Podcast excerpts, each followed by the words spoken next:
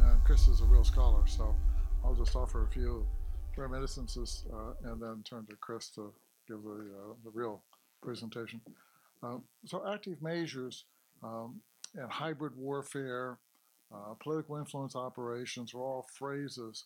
Um, various people define them in different ways, but let me just offer one definition for purposes of my remarks.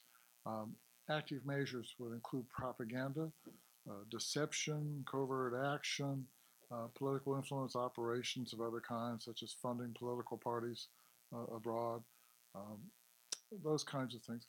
But if you will, activities short of kinetic warfare. And then hybrid warfare might be seen as active measures plus kinetic uh, warfare. Uh, so, for example, in eastern Ukraine, we have seen active measures, but we also see kinetic warfare with uh, constant shelling by Russian forces from Russian uh, proxies. Um, so this has a, a long history. Um, only a couple of us in the room are old enough to remember Comintern, the Soviet uh, mechanism that supported Popular Front activities around the world. Um, this got off to a greater start earlier uh, when um, Soviets thought that they could build communism around the world. Then it became more constrained as Stalin focused on building socialism in uh, the Soviet Union. Uh, but it was always active during the war, including supporting the U.S. Communist uh, Party uh, here. Um, there was a period uh, which is probably most comparable to our current period, and let me just make a few comparisons. And that was the period 1980 to 1984. It's probably the closest to now. So, what made that period distinctive? Well, leading up to that period, there were several activities that caused the West greater concern about Soviet operations abroad. So in 1975, uh, Soviet and Cuban forces went into Angola, 77, 78, uh, Ethiopia, Somalia conflict. But the real breakpoint came in December 1979 when the Soviet Union invaded Afghanistan. In the nuclear realm, in the mid late 70s, the Soviets started deploying the SS 20 missile, which is uh, a medium range or intermediate range system that was aimed at European targets and uh, in Japan and South Korea. Uh, that missile, NATO believed, um, exploited a, what then was called a gap in the deterrence spectrum. So we were concerned that it might undermine the credibility of NATO defense and the U.S. Japan Security Treaty. Um, Chancellor Helmut Schmidt in 1977, I believe, gave a speech saying that NATO had to, to make a response. Uh, two years later, in December 1979, two weeks before the Afghan invasion, and they're not correlated really, um, NATO decided to deploy cruise missiles in Europe and Pershing II ballistic missiles as counters to the Soviet SS 20 missiles. So that month, December 1979, was both the NATO decision and the uh, Afghanistan invasion. The next breakpoint was just over a year later when Ronald Reagan was elected president, and one of his first initiatives was to uh, build up U.S. strategic nuclear arms. So that was with MX missile, B 1 bomber, a um, number of other um, associated activities, including ultimately the Trident D5 submarine system. Those three activities became a focal point for Soviet active measures over the next four years, if you will. Now, the break point that came after those four years was the elevation of Mikhail Gorbachev in March 1985 to be General Secretary of the Communist Party and starting on a, a new and different, more reformist path. But let me just go back. So, first, with regard to Afghanistan invasion, the Soviet active measures consisted of efforts to convince not only foreigners, but their own people that this was a response to requests for fraternal assistance in Afghanistan, that Soviet troops were there doing nation building effort, uh, you know, digging wells for villages and uh, things like that. But because the war expanded so quickly and the number of body bags went up, it was hard for the active measures to be effective. Active measures can be effective in smaller situations, if you will, but larger situations is hard. So, for example, just as with the fighting in eastern Ukraine, uh, the Soviets tried to hide the body bags and hide the burials of people and, and, why they died from Afghanistan. But as the numbers of bodies grew too much, then they just couldn't sustain it. Uh, and as a result, uh, a group of mo- mothers and soldiers and Soviet Union was formed and became part of civil society later. Um, this is an active measure, though, that the Russians continue to use in eastern Ukraine. They still pretend that there are no Soviet, no, no Russian forces there, only volunteers or um, people uh, on leave from the military. Uh, you know, might be um, killed over there, but there's no official Russian involvement. Now, the Russians are not convincing uh, uh the uh, West uh, that Russian troops are not there. This is propaganda, acting measures focused on Russians themselves. Just as in Afghanistan, the hiding of the body bags was not to convince Americans or Europeans, but it was to convince Soviet citizens of that. So a lesson learned from that was Afghanistan, if it gets too big, it's too hard to do. Second was the NATO decision with INF missiles, uh, sorry, intermediate range nuclear missiles called INF uh, missiles. Um, so when the NATO started deploying, the Soviets pretended that uh, at various times that they hadn't deployed anything, and then later they became too hard to sustain. So Brezhnev and Andropov would announce moratoria on deployments occasionally. Uh, and then in the West, of course, we had information about it. And so we went public to say, well, actually, there's no moratorium. Soviets continue to deploy more uh, of these missiles. Um, but again, this was mainly for Soviet citizens to, to be confused, if you will, by Soviet uh, active measures. The highest priority of the Soviet foreign policy and international propaganda active measures establishment for those four years was to stop the NATO deployments. And they tried to do that in two ways. One, essentially, separating America from Europe, and secondly, picking on the more vulnerable countries in Europe and trying to separate them from others. So, for example, Italy had agreed to deploy the NATO cruise missiles. Uh, the Soviets saw Italy as a softer target because Communist Party played a much greater role there. So they didn't think that they could stop Great Britain from deploying the missiles, but they targeted efforts on, on Italy and also on Germany. They thought Germany uh, was weak. Um, in the end, the active measures were not enough to stop the NATO deployments, and probably the single biggest foreign policy failure for the Soviet Union in that period was their failure to stop those deployments. Um, Afghanistan was the biggest failure. This the second uh, biggest failure. And then, with regard to um, the Reagan strategic buildup, so the buildup of U.S. strategic, strategic means long range uh, systems. Um, the Soviet Union made the argument that Ronald Reagan was a dangerous cowboy, that he was trigger happy on the nuclear trigger. And so this helped stir up what was called in the US the nuclear freeze movement. And the freeze movement brought hundreds of thousands of people out into the streets and demonstrations for a period of time.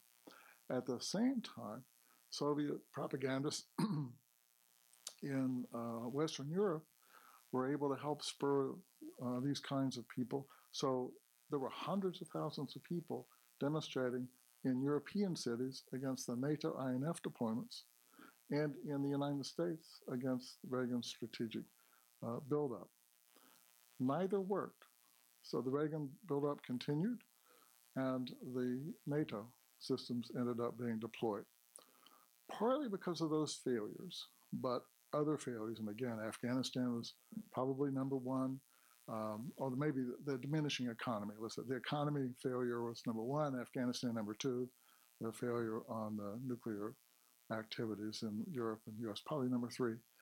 But at the end of this period, the end of 1984, where we had a succession of decrepit Soviet leaders, one after the other, Brezhnev for a long time, then Andropov for a while, then Chernenko. Uh, as Ronald Reagan said, they kept dying on me. So they didn't have a chance to meet them. Um, the Soviet Union realized, the Soviet leadership realized it was overextended. Uh, as to use a Soviet phrase, a correlation of forces. That the correlation of forces had moved against them so much. So the economy was bankrupt. They were having trouble feeding their people. They were importing a lot of uh, U.S. grain, uh, for example, until the Afghan invasion and Jimmy Carter banned that, although Reagan lifted the ban after he came into office. But they couldn't feed their people.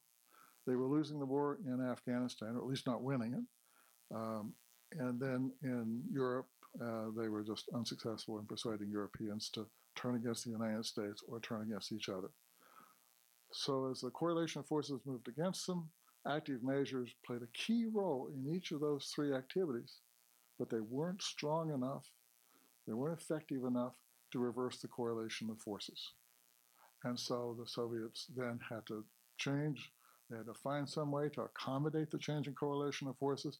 When Gorbachev came to power, his number one goal was to reduce the military confrontation with the West because he needed to reduce military spending and put more into the economy. He tried various erratic reforms to do that. They failed. Um, and then the Soviet Union collapsed. Soviet Union collapsed in part because the Soviet Union waited too long to undertake reform measures. They were too erratic, and that they uh, and the third factor was they had overextended themselves needlessly, going into Afghanistan at a time when the economy was already bad. So you can see in this broader picture, active measures played a key role, but it's just not strong enough in some circumstances. In others, it may be stronger. So let's take the current situation. Right now, people in the Kremlin believe that Russian active measures helped tip the balance for the Brexit vote last June in the United Kingdom. Today, they believe that Russian active measures helped tip the balance for Trump's victory in the United States. The third big target, most likely, will be the French presidential election next year. They will be supporting a friendly candidate, could be Marie Le Pen or Sarkozy, um, and they hope to be able to use active measures. So, in their perception, active measures are an asymmetric tool. They're a tool that the weak use against the strong, but at the margin, they sometimes can have uh, some influence, as they did with the nuclear freeze movement, which you know caused the Reagan administration quite a lot of problems. Uh, and they, of course, think they've been successful most recently. So let me just stop there. Those were a few examples and turn to Chris. Thanks, Bill. So, yeah, everything old is new again. So, tired and tried models central in Soviet practice, uh, uh, maskirovka, obfuscation, deception, confusion in all things, and active measures in the form of propaganda, old playbook new information technology, new information environments, perhaps new and surprising levels of effectiveness. Uh, what's changed since the 80s? Well, we've got the internet. We've got hundreds of channels, more languages, more global interconnectivity, more, a great deal more signal and noise. In an information environment with very limited signal, it's harder for something that is false to have too much impact.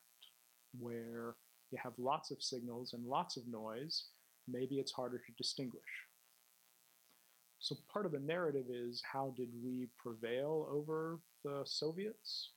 Well, we had truth on our side. And while they were engaged in active measures that were deceptive and manipulative, we had Radio Free Europe and Voice of America, which always said what was actually happening. And while there were technical efforts to block those transmissions, when they leaked through, the Russian people believed them, and the peoples of, of Eastern Europe believed them. And so I was raised on an influence and persuasion model that says that credibility is king, that the truth always wins. But looking at the last couple years of Russian propaganda, and the way in which they were able to partially but sufficiently obfuscate what was occurring in the Crimea during the early days of their efforts to annex Crimea, and perhaps as far back as, as 2008 in Georgia, and other kinds of activities that they have been engaging in, it's clear that falsehood seems to be effective. How effective? It's hard to say exactly. It's hard to say exactly, but certainly less effective than they would like and more effective than we would like. So, as part of my research with my colleague Dr. Miriam Matthews, we investigated why Russian propaganda might be effective. And the foundation of our research was to distill four core characteristics of contemporary Russian propaganda, their propaganda model, if you will. So I will share these four features with you now. First, Russian propaganda is high volume and multi channel. They invest considerably. RT, formerly Russia Today, a I have to use air quotes here, a news network, an infotainment network that sometimes includes high quality investigative journalism and sometimes reports things that just aren't so, and often has spin associated with either stories of those kind. That's just one example. And RT's in five or six different languages, claims to be one of the, the most often visited news websites on the, internet. on, the internet. Uh, they have other acknowledged Russian so- sources and sites and channels, and other unacknowledged proxy sites, sites that are sponsored by Russia but don't advertise that affiliation. And they have a lot of them. And it's not just formal news broadcast sites, it's also hosts of informal blogs and participants in various internet forums and chat boards. In fact, I'm sure you've all seen the articles disclosing the Russian troll houses, the troll factories, where they have shift work, three shifts a day, 24 hours a day, more than one facility, where there are paid internet commenters who are given a quota of posts to make in a variety of different languages and a number of themes, themes they're trying to support and themes they're trying to undermine, and active participation. So high, high volume and multi-channel. Uh, second, Russian propaganda is rapid, continuous, and repetitive. So it's easier to do when you're in lots of channels. If you're not worried about telling the truth, it's very easy to be the first to report on an event or non event, as the case may be. Uh, and if you have thousands of paid trolls whose full time job is commenting on Im- internet forums, they can be there a lot and they can participate at great, at great volume and great extent. So it's not too surprising that these two things would lend effectiveness to a propaganda effort having lots of propaganda and being constant and continuous, drumbeat, if you will. What is surprising is this third feature the fact that Russian propaganda makes no commitment to objective reality. It's not all true, it's not all false, but it's not committed to the truth nor worried about being committed to the truth. And again, everything that I was taught growing up in influence and uh, persuasion and communication was that credibility was king, not that you could make up your own facts. And then finally, Russian propaganda makes no commitment to consistency. Even uh, the, the different channels and modes are not necessarily deconflicted.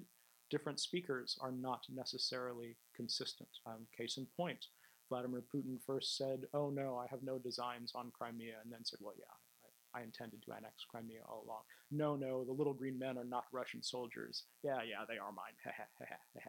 so why? Why is that okay? Why did that work out? Why did that work out? So we looked at the literature on social psychology and explored the pros and cons for credibility and persuasion for each of those four features.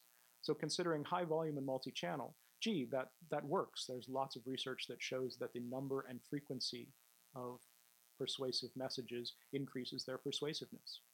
Uh, multiple arguments from multiple sources is persuasive. The single most persuasive thing in persuasive communication is receiving a message from someone like me. So, whoever you are, the most persuasive way, the most effective way to persuade you is to have a voice, someone like me.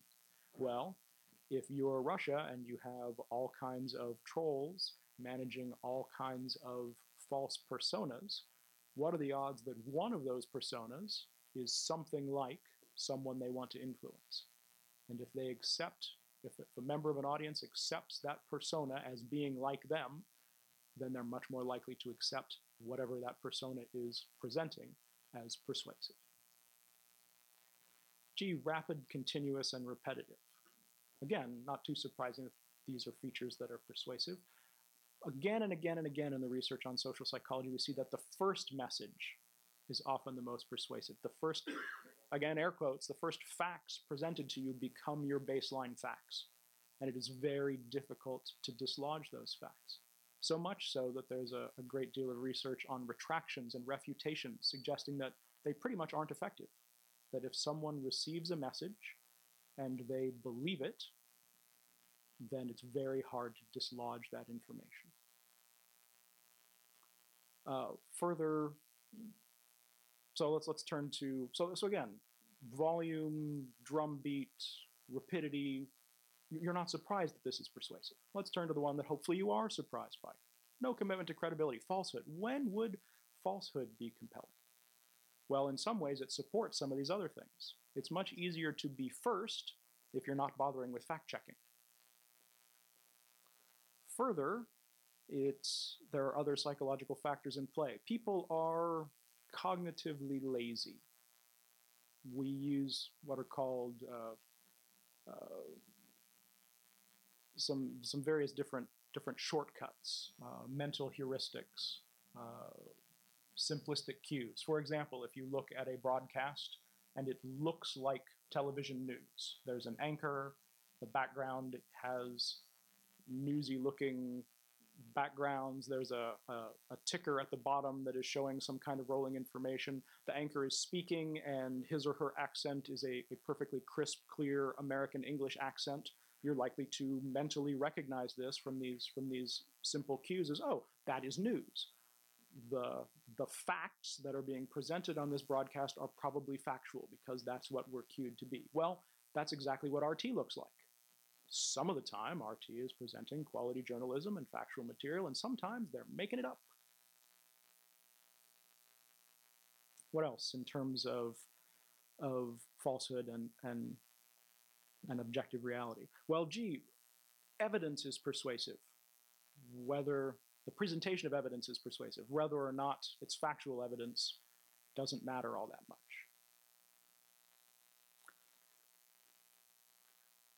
And then, of course, there's the the power of first. Once evidence is is in place, it's very difficult to to uh, retract it. And part of that is because of how people store information. Even if you recognize something as coming from an uncredible source, so you as a human receive information. Here is the, the factoid, and here is the source at the time that you receive that information, you may say, oh, I have been told that RT is not a truthful source. I don't believe this factoid. Factoid's not true. And you store both of those pieces of information in your memory banks. Well, in recall, those two pieces of information, factoid, source of factoid was RT, which isn't credible, may have become separated.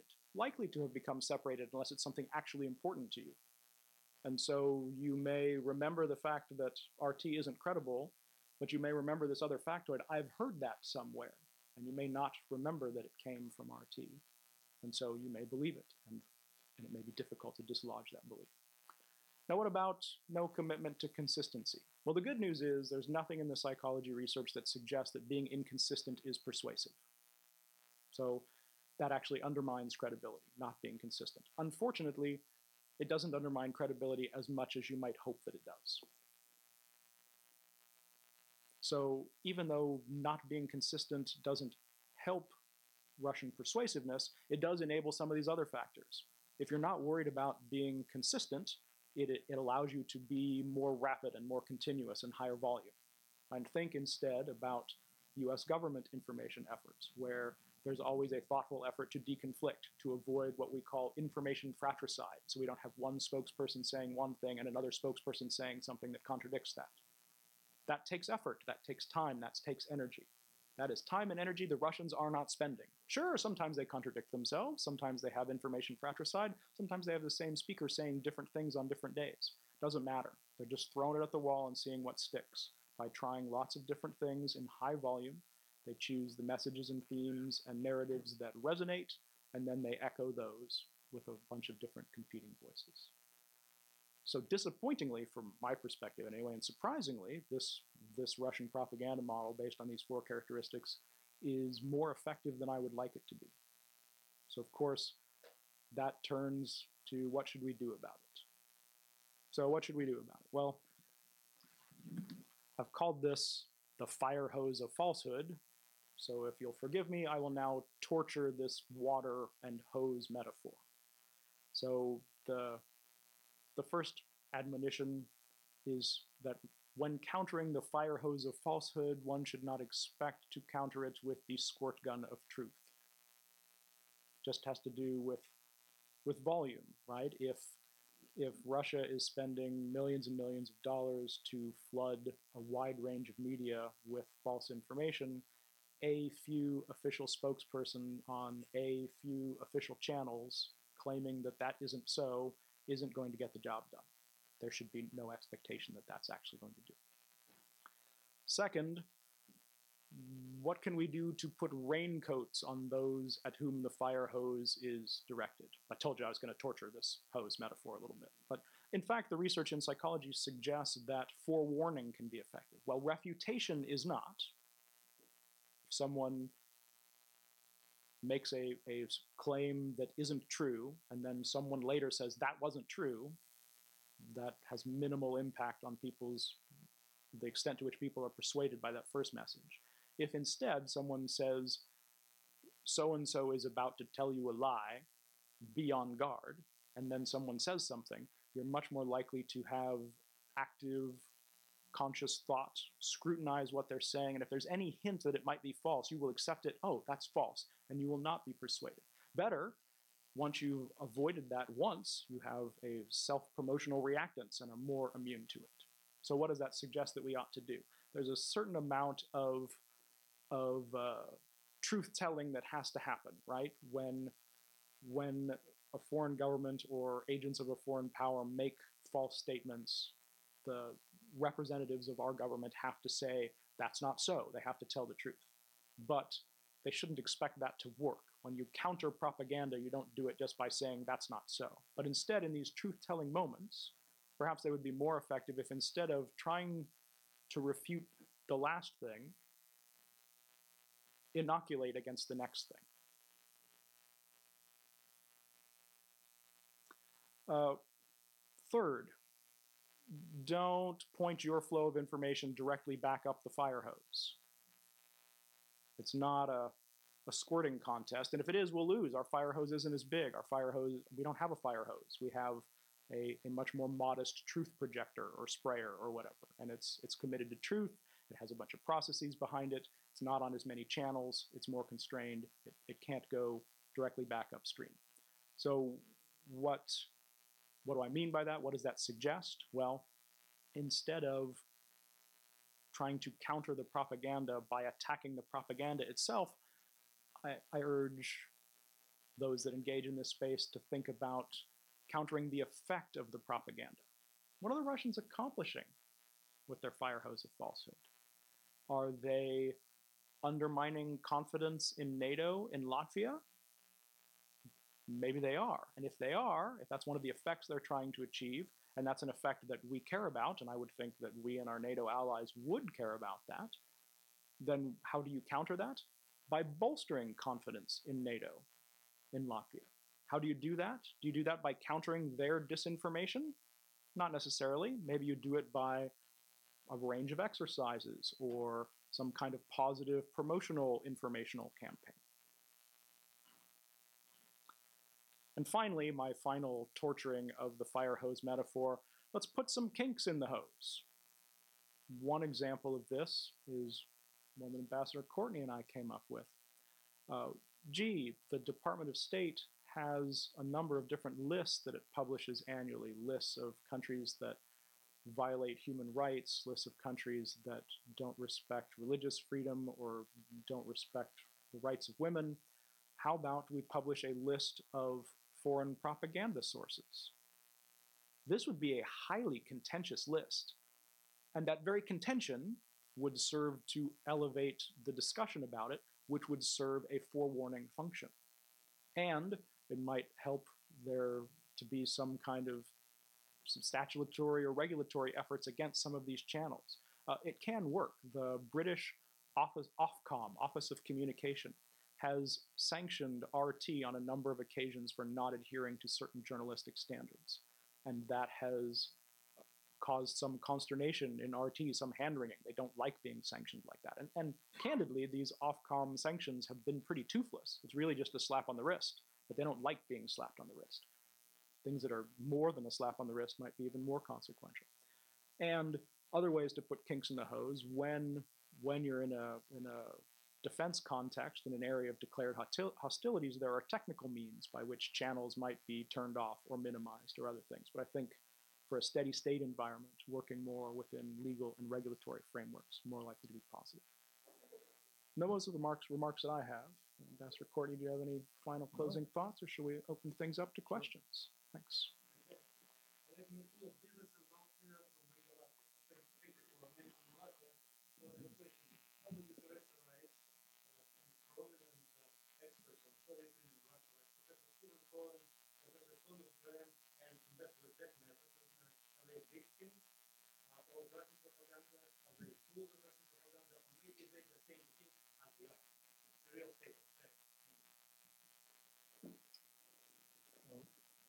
The three, the three folks that you you cite are are all distinguished uh, experts.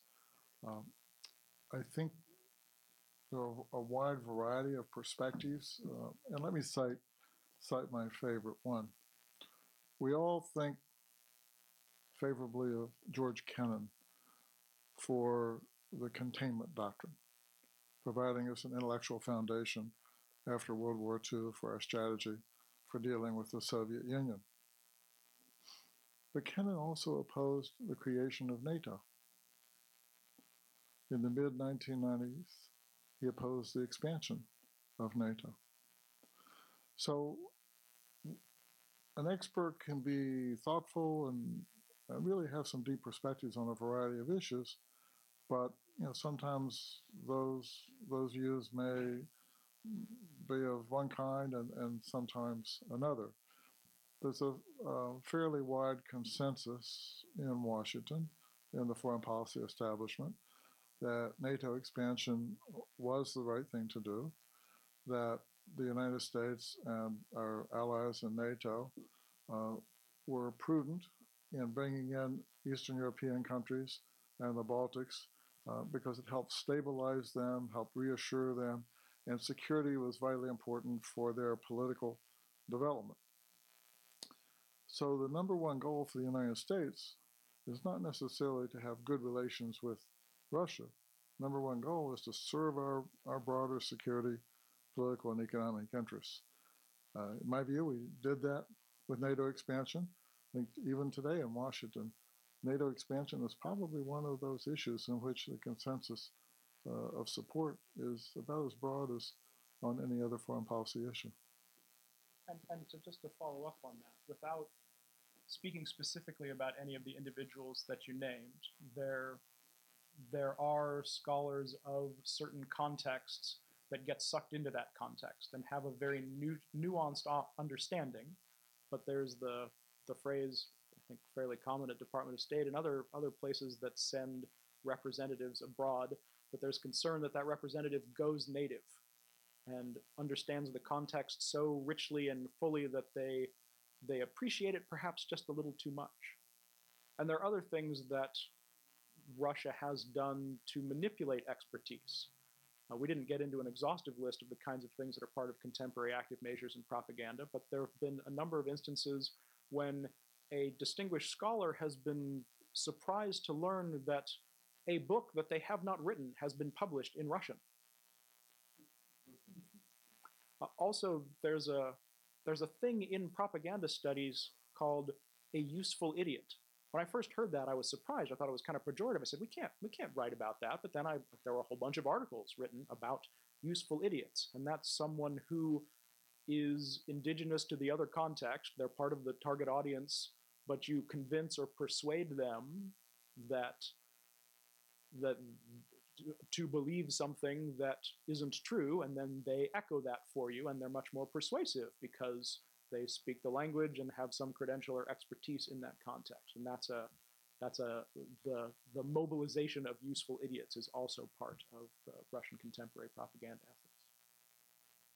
Uh, by the way, uh, the useful idiot was Lenin's expression. Oh, okay. Used uh, by describing capitalists are going to sell in the. So, but uh, the question is, uh, basically going back to what was discussed.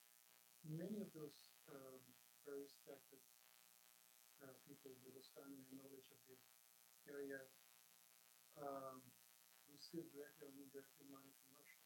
For example, I don't know if it is a big if I'm going to it, uh, big secret that the uh, Kissinger Associates received money from Gazprom. Now, there are two former senators, one, former, one Republican, one Democrat, who are very active in uh, lobbyist campaign, environmental lobbyist campaign against fracking, which is also, as far as I know, it's uh, funded by Gazprom. So we wouldn't it be helpful instead of, you know, arguing about the whether they're right or wrong, just to say where they get money from, and it would be. No, I have actually, I have another question. You were talking about uh, the domestic audience of the Russian propaganda, the impact. Uh, my, I used to work with Radio Free Europe, which mentioned before, and I know pretty well the state, the status of, of its work now, and I would say it's pretty fruitless, as you said. And one of the reasons is because um, the Americans who work there and who basically the language which is very efficient here when they use full politically correct, text that sounds translated into any of those languages sounds like a caricature. It makes look as ridiculous. And uh, what would be a much better idea is to recruit about plenty of Pakistani Americans, Arab Americans, Ukrainian Americans, Russian Americans, who, it, who are quite loyal to this country, who know the language and the tradition, and give them freedom in arguing on behalf of the United States, in arguing for the native audiences in the native language, using the the arguments in the language which would be understood by very well there, but would not be understood here, and vice versa. Good answer. Well, Thank you. I think that's a, a great point and a, and a reasonable observation, and and I think that that folks at uh, at BBG try to do that, although uh, but, but but but maybe they're not they're not doing as well as they should be. Another barrier that they face in their broadcasting is their number of channels and number of reporters and volume is similar to what it was in the 80s, whereas in Russia the volume of domestic media has grown, and that's something that that Ambassador Courtney mentioned in the mm-hmm. 80s that the primary audience was the domestic Russian audience. To this day, I mean, it continues. I didn't mention that, but the, the balance of contemporary propaganda heavily is heavily slated towards legitimizing within their domestic audience. The difference is there's this huge volume. So whereas in the 80s, Radio Free Europe was one channel, and if you could get it, it was one channel of four. Whereas now, you if you can get it, it's one channel of 4,000. And if if 3,500 of those channels are a constant drumbeat of not quite true Russian jingoistic nationalists recalling the the former heyday of empire and some other kinds of, of themes. And then there's one channel that may not have particularly compelling idiom, even though it's probably true. How how does that compete? A signal to noise ratio problem. Uh, let me just say something in defense of RFERL, uh, which I've known worked with for a long time. Um, the issue of the balance of what in the RFERL lexicon is called unleashing the, the native speakers, if you will, versus control by USIA or public diplomacy officers to be sure that things are politically more correct that issue has gone on for, uh, it's been a live issue for a very long time, as you know. After the um, Soviet invasion of Hungary, um, you know, there were questions about whether RFERL or not, uh, you know, had or RFE had actually gone too far to encourage Hungarians, uh, believing that there might be um, some greater support if they rebelled. Um, and there were a, nu- a number of arguments uh, made on, on both sides of that issue over the years. Uh, but U.S. government has to kind of be fairly careful and and not um, you know not have things that turn out to be false or skewed on the radios go forward. So the balance isn't always struck. Um, I contributed to the U.S. government's problems in 1986, I think it was. At one point, I was in the State Department.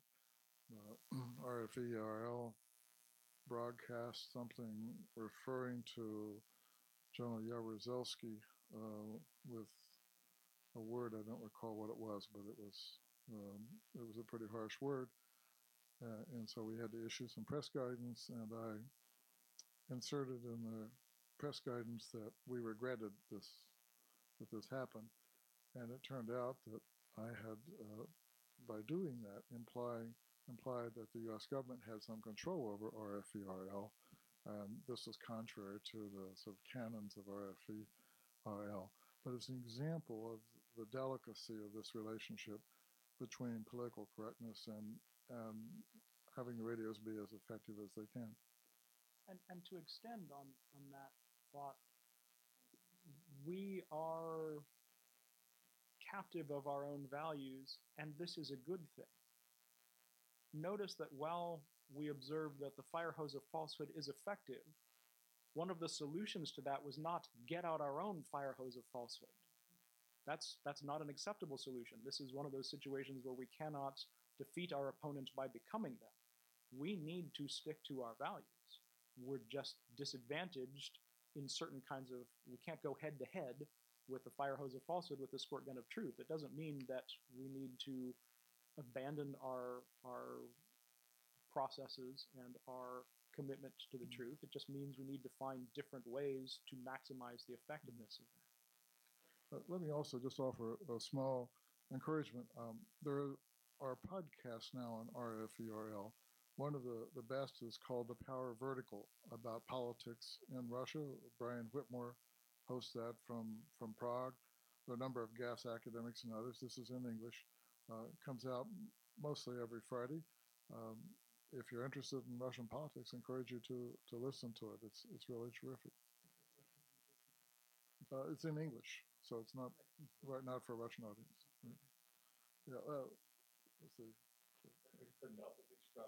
I I'll, I'll remain seated so I don't block the camera. it is. Uh, I couldn't help but be struck by, uh, the four pillars that Chris pointed out, that Russian propaganda has been, uh, adopted wholesale in American, uh, political campaigns, uh, recently. But to your issue of forewarning, which is an extraordinarily effective way of countering, uh, propaganda within our own value system. Um, anticipating more flyovers the Baltic, whatever the next issue is that can be misrepresented uh, uh, by Russia. W- At what level should the forewarning, foreshadowing, uh, be first step in, in, in public relations? This axiomatic that you tell it first, you tell it all, you tell it that way. So if we are to say something first, to forewarn, from what level should it come? From the, let's, let's address that if you would. What, at what level does credibility rest as it comes first?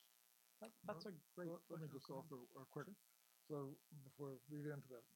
Okay, in January 1981, days after his inauguration, President Ronald Reagan showed the way to do what you're talking about when he said that the Soviet leaders, quote, reserve unto themselves the right to commit any crime, to lie, to cheat, in order to further their cause.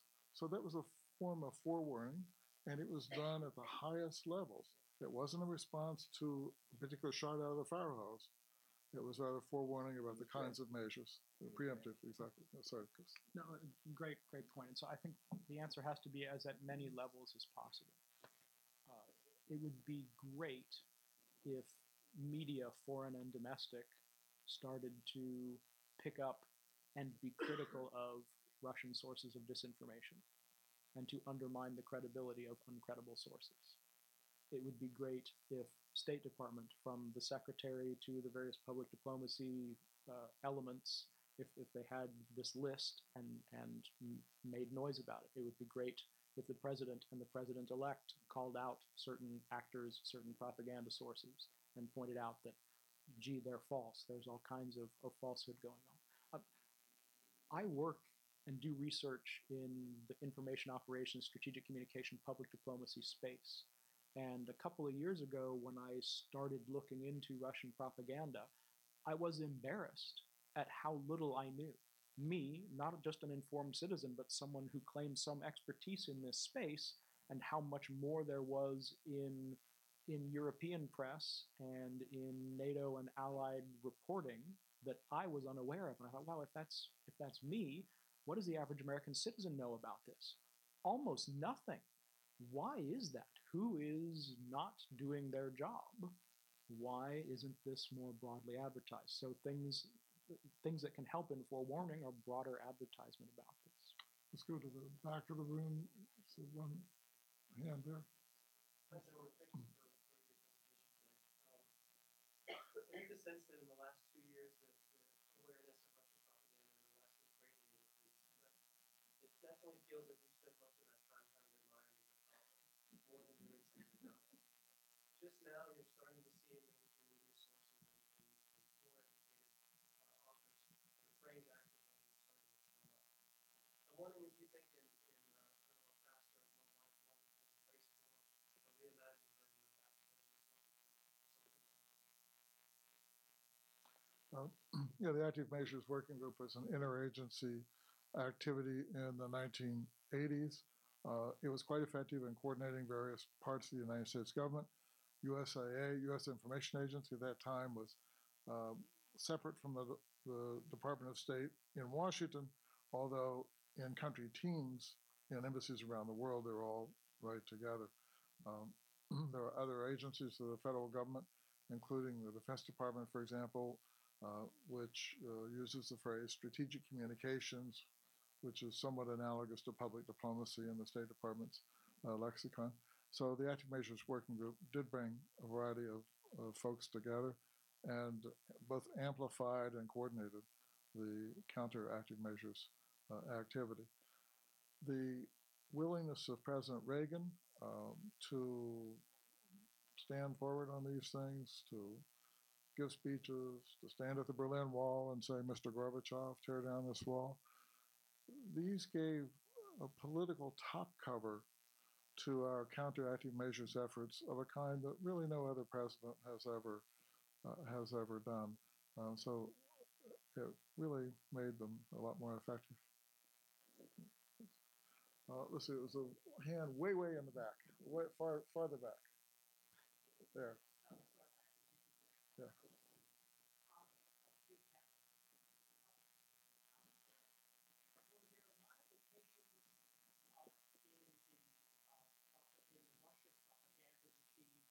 propaganda machine during the early nineteen nineties, during that transformation period, when, uh, there was somewhat of a response, uh, among, uh, among affected countries.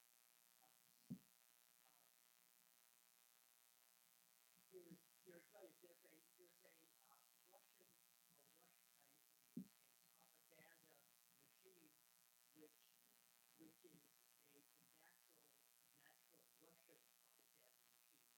Um, post-Putin, would there be any reversion back to the way the machine was functioning before he, before he entered it? So in the early 90s, the media freedom in Russia, or the extent of media freedom in Russia, was unprecedented in Russian or Soviet history. Uh, people sometimes in the late 90s and the late perestroika period and the early 90s uh, would go home and watch debates in parliament on television and it was it was more captivating than than what we call reality television here uh, now uh, wide audiences great educational measure so propaganda was much was less strong uh, wasn't well funded at that time because the Russian government didn't have many resources. Uh, and as a result, there was a much richer discussion of activities in Russia uh, compared to today when the state controls all the national television networks, many, if not most, of the national newspapers. Uh, it's a very different world then. And uh, to speak to your second question about Russian propaganda in a in a notional future post-Putin world, I think enough of the Russian intelligentsia and policy apparatus has seen the effectiveness, and there's been enough writing, uh, the the Gerasimov doctrine, the the recognition of of benefits of hybrid war and asymmetrical conflict, that the the tenor might change. We might see fewer memes of Putin bare-chested riding a bear, uh, but I don't think that that unless something else significant has changed in the information environment, that they would turn off the fire hose of falsehood. Uh, the back corner there.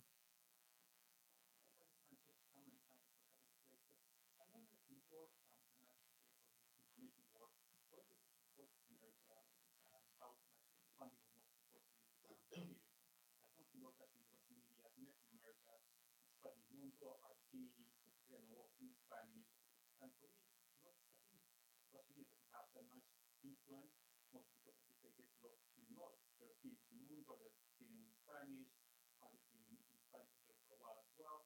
But but when people in America think about the US, you know, government perspective or official news in the US, they think about CNN, I think in, in Espanol, not so much about Voice of America. So maybe what's the Voice of America in, in, in your in, in, That, that's a good question. I haven't looked at that specifically uh, about the, the future of the, the BBG and its various channels. Uh, I suspect that what Russia has modeled, other countries will begin to follow, and that if we don't do something to make our information efforts more robust, uh, as we note in our, our op ed, we'll, we will continue to be behind the curve. Uh, and I think there's a number of different perspectives on this. I've heard some suggest that we have a, a tremendous untapped reserves of soft power, that ev- everyone all over the world still wants Levi jeans, and that that uh, our cultural exports, our music, our television, our television entertainment, these are all still very compelling. Uh, but how how that relates to or connects to willful misinformation and countering or countering its effects, I'm not sure. So that's a good question. Thank you. Um, it seems a little bit uh, strange to talk about the uh, non-linear warfare, asymmetric warfare, and propaganda in Russia without talking very much about Vladimir Surkov and the war for peace done. Um, how do you think the U.S. can best develop the ways to counter specifically individuals like Surkov who dedicate their lives to developing alternate ways of thinking about propaganda and about non-linear and hybrid warfare in countries all over the world, and some of those really just got grasped in so much in the Russian infrastructure and global infrastructure.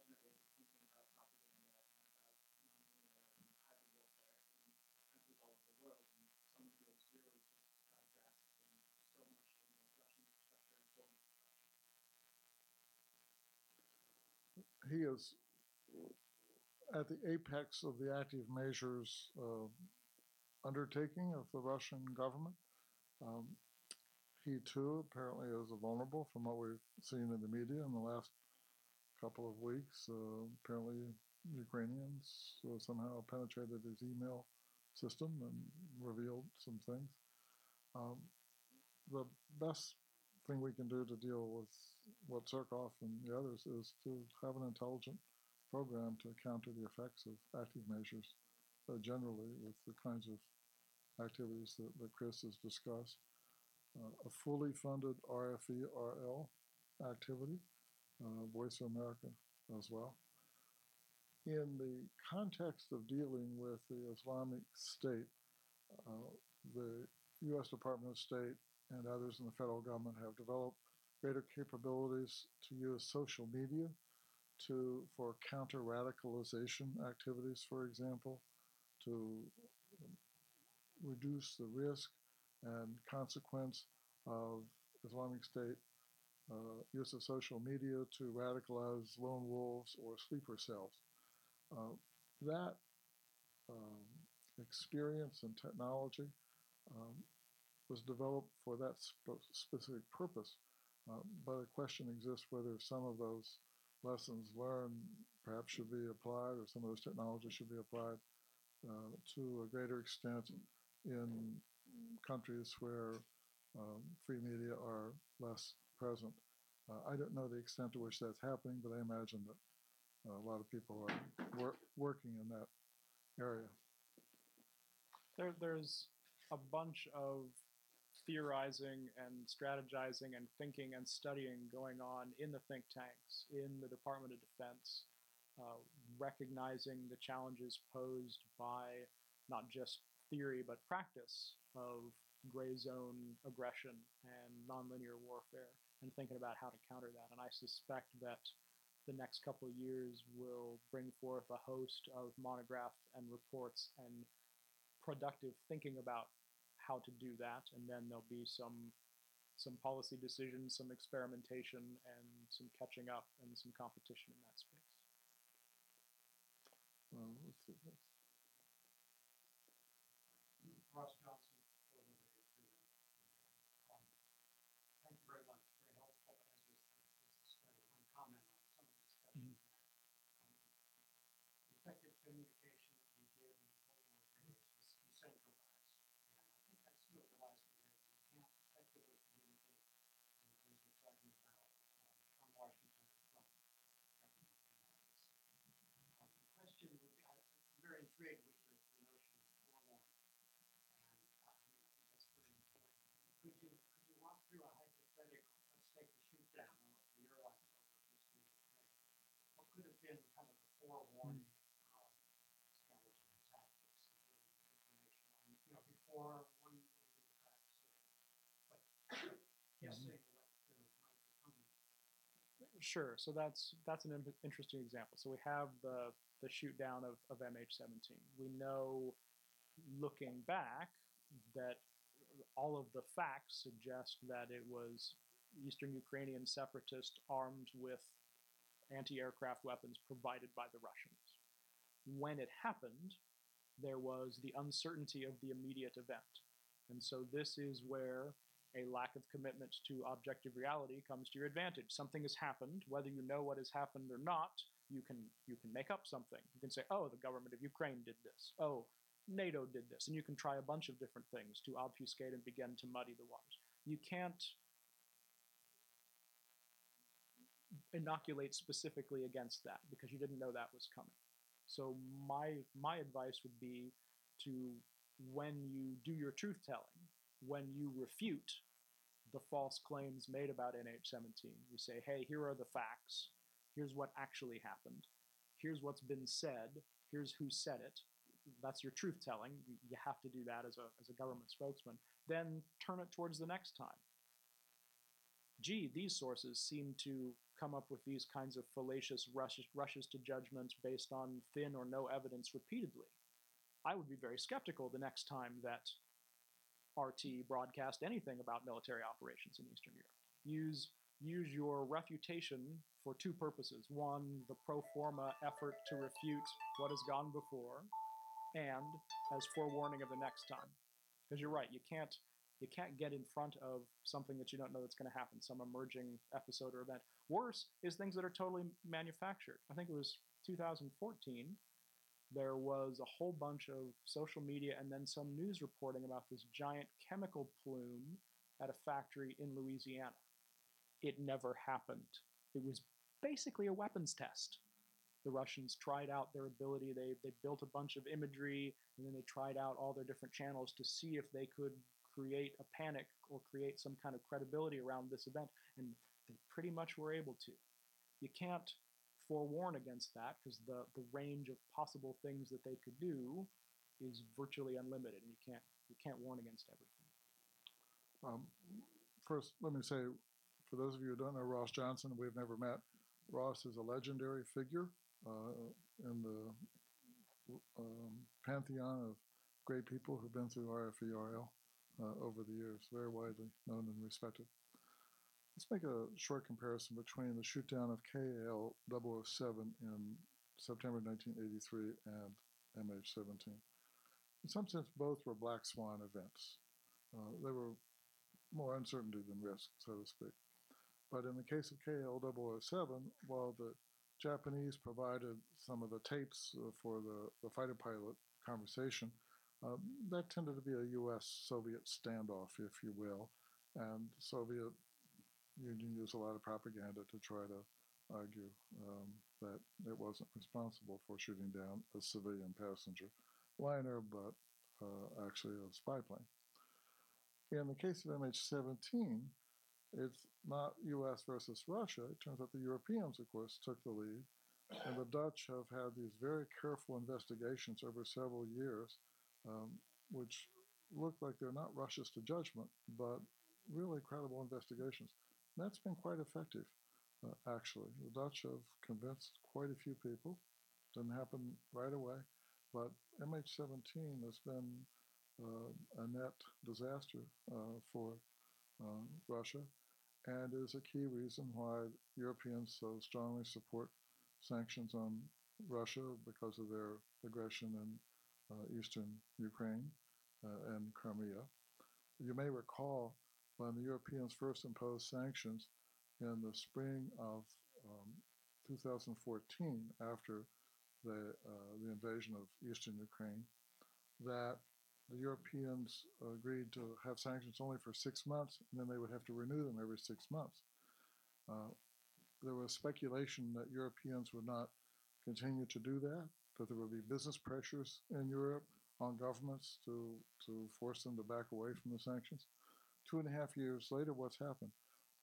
Because of MH17 and, and some other things, including the Russian um, military activity in Syria, um, the issue of the sanctions really isn't being debated anymore in Europe. The European consensus is pretty strong on those sanctions. So another, again, it's another example where active measures can play a role, but if reality intervenes in too great a way, active measures are not enough to achieve the goals that the Kremlin might have for them. Sometimes truth does win.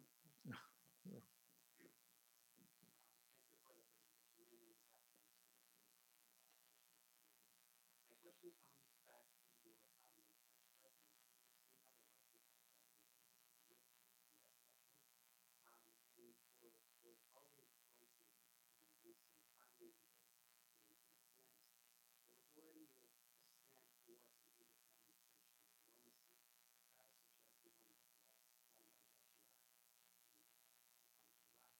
And my question is, which presidential candidate, on your opinion, is going to be most likely to be targeted in Russian propaganda and what measures and what topics will be targeted by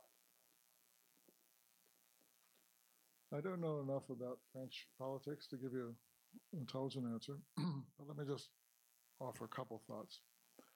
During that period, 1980 to 84, that I discussed earlier, although the French were not deploying NATO INF missiles, Francois Mitterrand was one of the strongest advocates of NATO taking a firm posture toward the Soviet SS-20 deployments. And this came as a shock to the Kremlin because Francois Mitterrand was a socialist. But yet he was very strong. Fast forward to today, what happened a couple of weeks ago when Russian aircraft and Syrian aircraft shot up hospitals in eastern Aleppo and targeted other civilians. Francois Hollande, a socialist, went up online, the most senior European leader to do so, to charge that Russia may be guilty, uh, should be prosecuted for war crimes. So the ability of the Kremlin to manipulate politics in France um, is not um, not always um, the, the best. The French are very humanistic. They have strong principles. Uh, and they showed that 35 years ago, and they seem to be showing that today. Yeah, you were describing the tactics uh, employed by Russia and particularly IT, uh, if you hadn't identified the country and the channel, there is a faction here within the United States that would have thought you were talking about the American media. And the leader of that faction was just elected president of the United States. Uh, I'm sure everyone in this room uh, knows that uh, President Trump's uh, lack of admiration for the integrity of the American media. Uh, I watch a lot of RT, and I find uh, the most useful service they perform is to expose our when it's engaged in just the sort of shenanigans that you've been bemoaning uh, to give to do. Whether our is engaged in a, search for truth or not, uh, maybe was demonstrated in the lead up to the Iraq War when three out of four Americans came to believe that Iraq was involved in 9 11, a ridiculous notion. So don't you think there's a, a little room at least for more truthfulness out of our own media? Sure, the the golden age of journalism has passed. Uh, journalism isn't what it used to be and is is more partisan. But there's an important distinction to be drawn between partisan domestic media and foreign meddling. And this will sound glib, but I don't mean it to be. Uh, Americans lying to Americans is part of our political process. Foreigners lying to Americans is not. And in as much as we may not like the former, it's part of the process. But I think we need to gird ourselves and take steps to prevent the latter. but let me just offer a thought in the last couple of days now. So for a good while, because it looked like Hillary Rodham Clinton might be elected president, the Russian propagandists and anti-measures have been going out of their way to impugn the integrity the quality of our electoral process and our politics. Uh, on September 18, Russia had a Duma election, and for the first time, there's not a single oppositionist in the Duma. Russians know they don't really have honest elections, but it seemed for the last month or two that a key goal of Russian propaganda uh, was to show that the elections over here are, you know, not really honest, they're rigged, as uh, some said, and uh, not very effective, confused, vulnerable to cyber attack. But then Donald Trump won. Now suddenly, the Russian propagandists are having to reverse course to admit that you know the election worked. You know, a person was chosen in a valid process. This is a little, this flip flop is a little reminiscent of the conundrum that the Soviets faced in the 1960 election between Kennedy and Nixon. It was hard to argue how rigged it was because they couldn't figure out who was going to win.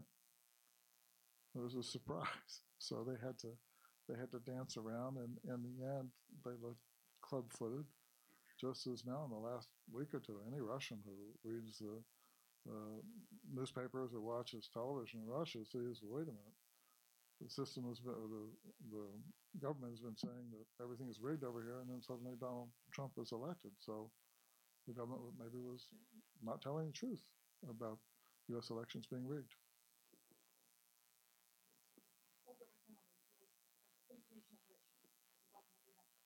Uh, the question, to interesting on approach because Russia is really working hard on international relations trust. And, uh, our two by the way, is the that we landed 38. And, um, that's the know. And, uh, RT, which is because it's Russian cousin, which is called uh, Russia Jordan, which is a RT, has nothing to do with the in English, French, Spanish, and, uh, language. It's, uh, it is different. So the people starting to say, oh. But my question here is very interesting. You mentioned Erasmus, and since it's for English, uh, he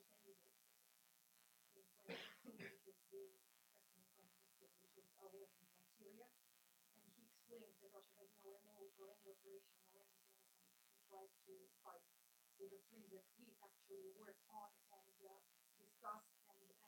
uh, and meant to be. The triangle that was created was created by the Russian. Anything that was created by Maria Gerasimov. So question, uh, my question is regarding target audience. You were talking about Russian, Russians, uh, broadcasting for their own. Uh, the rating of Putin as a rate went to ninety-six percent, and that was, uh, after the Syrian operation in the eastern, eastern, uh, Ukrainian things. And, uh, I think that Russia operates primarily, this is the country that doesn't have allies. We have allies, they don't. So for them to create one, they need to destroy them. So which makes sense. And uh, they are targeting near abroad, that's what I think. And that's why um, on the Spanish made parade, President Nazarbayev and the Western several countries who was working very well. He was the first to, to start looking at raising words and to that. So Putin is working extensively on the near abroad. So his major audience is to collect those allies who pretty much do not want to be allies. And maybe consider leaning towards NATO in some way, Kazakhstan is not one of those, but, but still.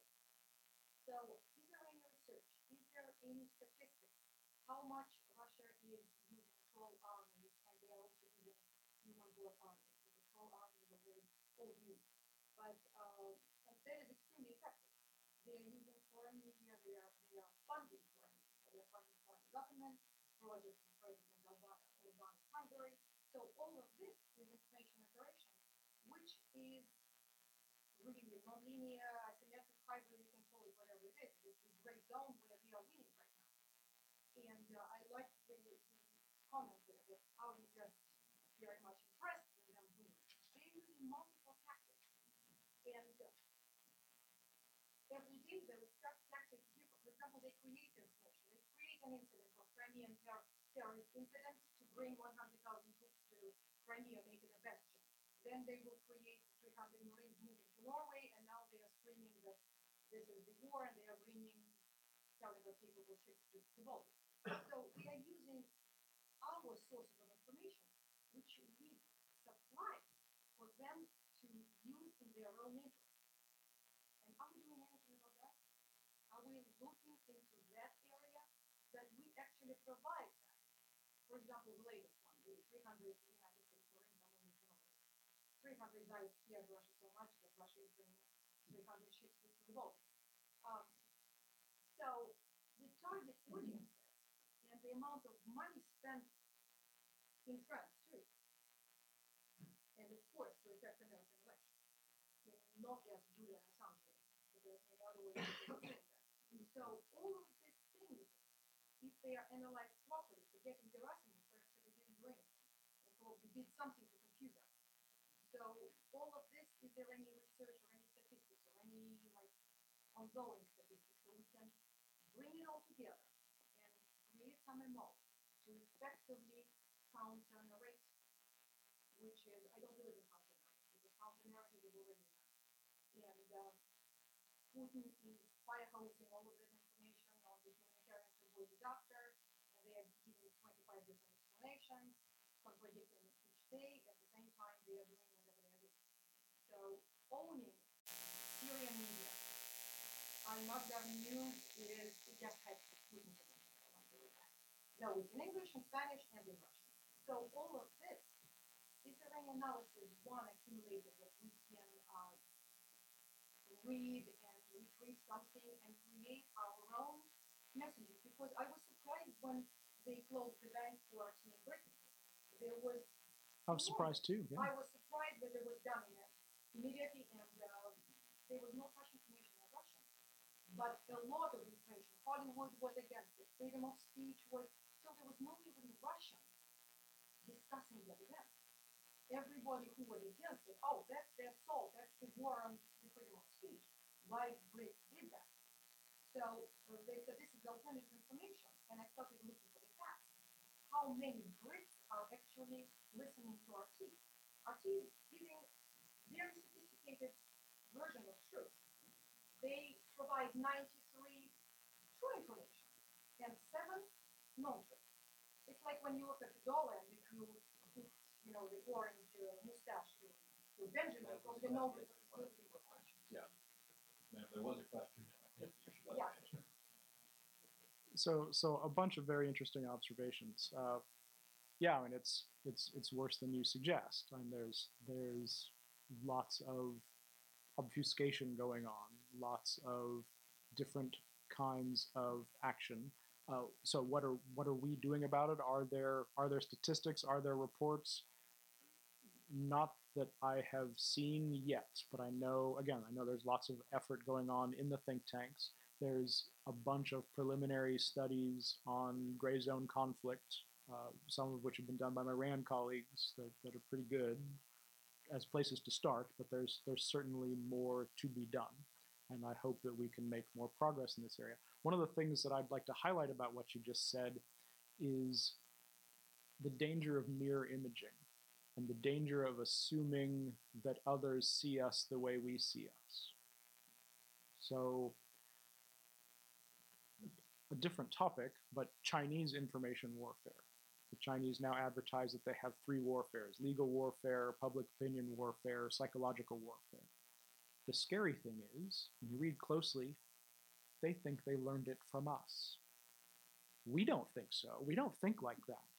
But perhaps we collectively need to think more about what the things we do look like to them, what their perspective is, especially the perspective of the Russian man on the street who's been fed a daily dose of propaganda since since very early in his or her youth and then to to see news about marines in the near abroad of course that that necessitates a defensive response. If they've if they have this strong domestic narrative about being under pressure and needing to protect themselves and then we enable that narrative by doing things that appear threatening or are portrayed as threatening even if we intend them to be reassuring to our allies or maybe maybe sometimes we do intend them to be threatening.